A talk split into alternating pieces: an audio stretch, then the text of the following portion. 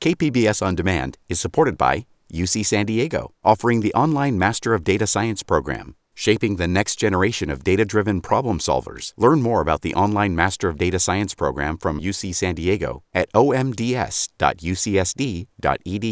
This is KPBS Midday Edition.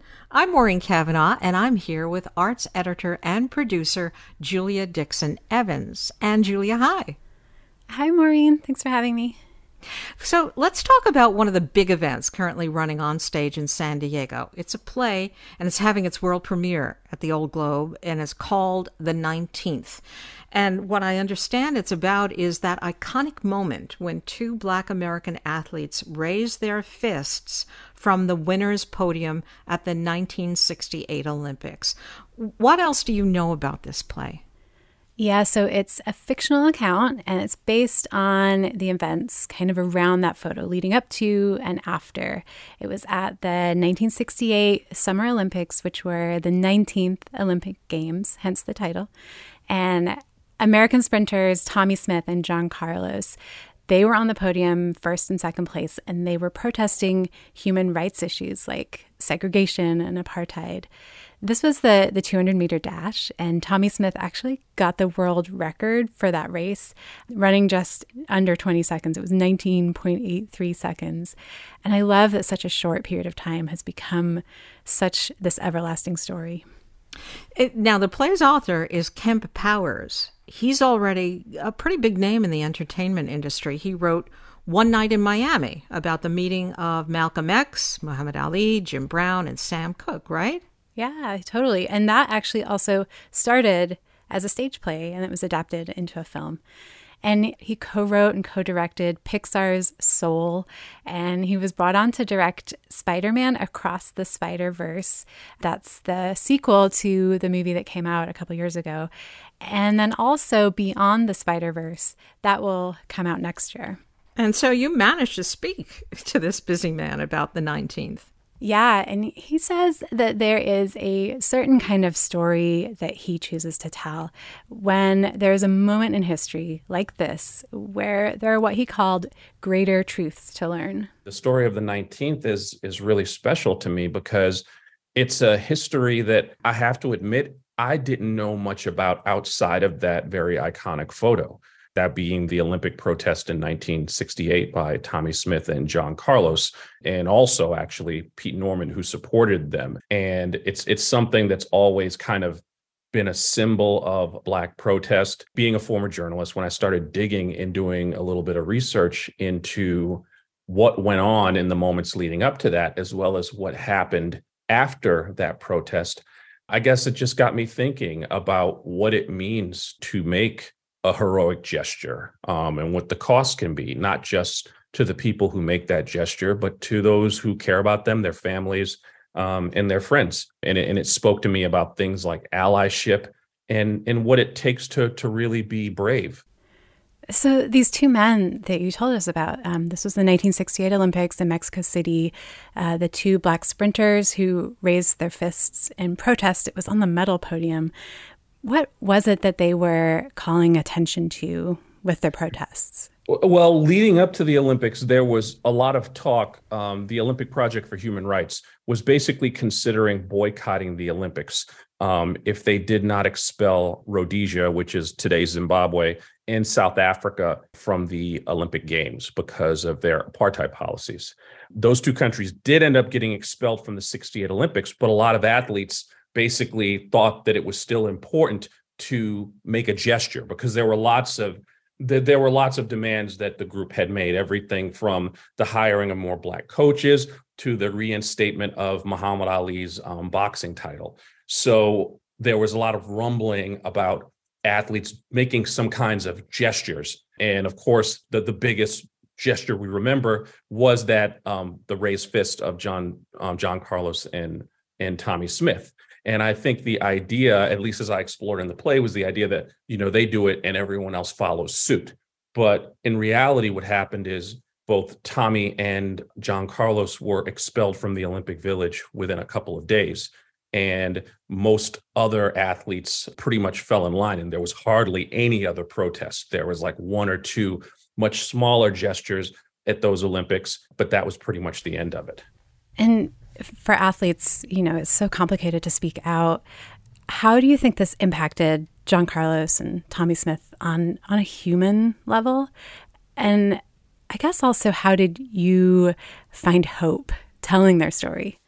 Well, I mean, both of them have spoken at length publicly about their lives after it. Both of them have actually written their own autobiographies, but they had to suffer in their personal lives, professional lives, and in their mental, their mental health suffered um, pretty, pretty dramatically um, because of that. And, and I think when that example is made of people who speak up, it's very effective at making a lot of other people um, afraid to speak up in, in the same way and what is inspiring to me is that you know people still do speak up and stand up despite pretty much the the, the acceptance that doing so is going to put them in the crosshairs of of very very many people i mean they did this back in a time before social media. It also gives me inspiration because both men spoke so lovingly throughout their lives of Pete Norman, the Australian runner who supported them by wearing a button. And I think another big element of this story um, is what it means to be an ally,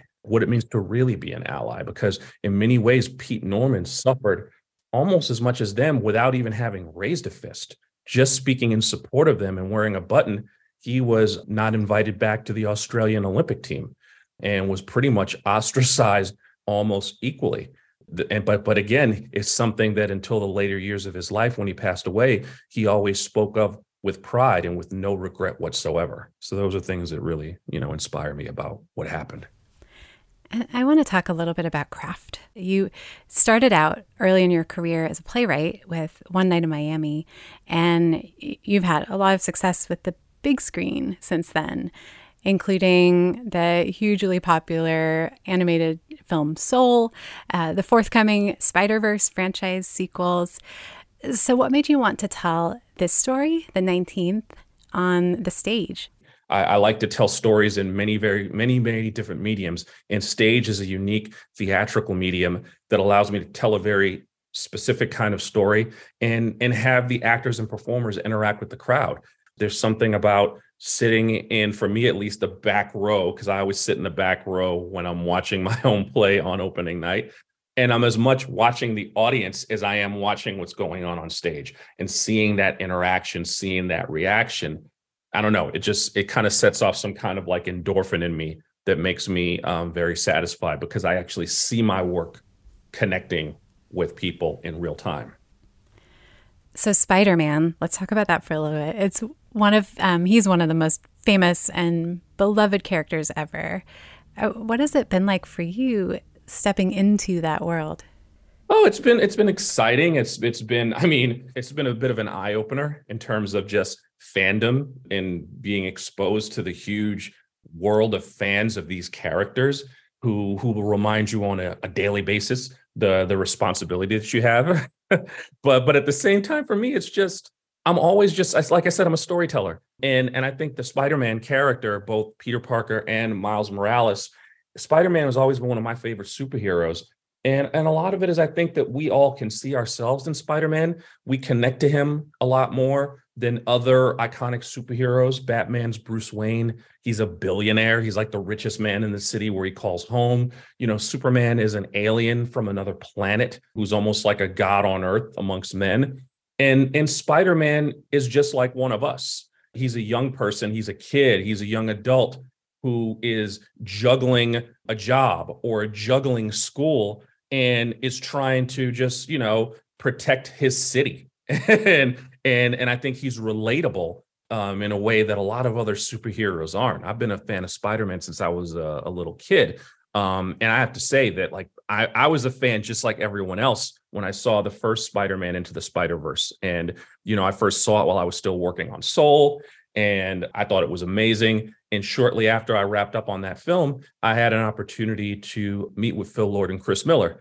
And that meeting, that chance meeting, you know, just to kind of see what I was interested in doing. I didn't even know they were planning on doing a Spider Verse sequel. So when I found out and they asked me to come on board, it was an opportunity I couldn't pass up. Just this idea of continuing the story of this Brooklyn teenager. I'm from Brooklyn as well. So this Brooklyn teenager, Miles Morales, um, and his family in, into another film. So um, yeah, just it was one of those things that you, you don't even realize you're going to be excited to do it until the opportunity is presented to you. I, I want to talk more about telling stories at the intersection of race and popular culture. So, here in the 19th with, sports, but also in the Spider Verse, Miles Morales um, is a Black and Puerto Rican teenage boy. How does this new franchise that you're working on get to the heart of that experience? So, in the case of, of Miles Morales, he's a teenager who's now in high school who's gone through a growth spurt.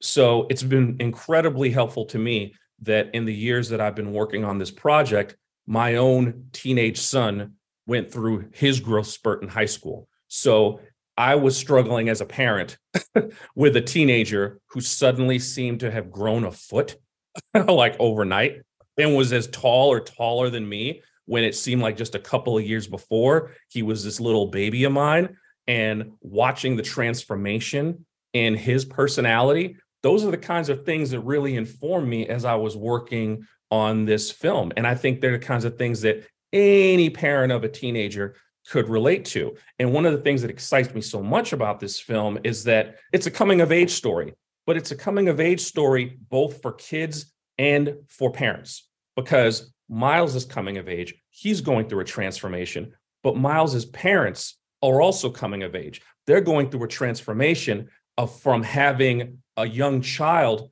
to a young adult. And having lived it with with with my own kids, I feel like that's universal because I've commiserated with countless parents of all races, of all genders, and they get where I'm coming from. So there's no reason for me to believe that everyone in the world shouldn't get where these characters are coming from. And that was Kemp Powers, the playwright of the 19th, which will be on stage at the Old Globe until April 23rd. Thank you, Julia. So uh, let's also take a look at what else is going on in the art and culture world this weekend. The De La Torre brothers have brought some of their incredible, colorful glass sculptures to the Institute of Contemporary Art in Balboa Park. I know that you've seen this one, so tell us what it's like. So they took over the entire museum, and the whole thing is super intricate. It's this cautionary tale about overconsumption, and it's also kind of a battle between Aztec gods. Uh, the first thing you see when you come down the stairs is this giant colonial atmosphere installation that looks like a, a moon landing. Um, there is a lunar lander that is shaped like an Olmec statue head, and that takes up most of the museum space, actually.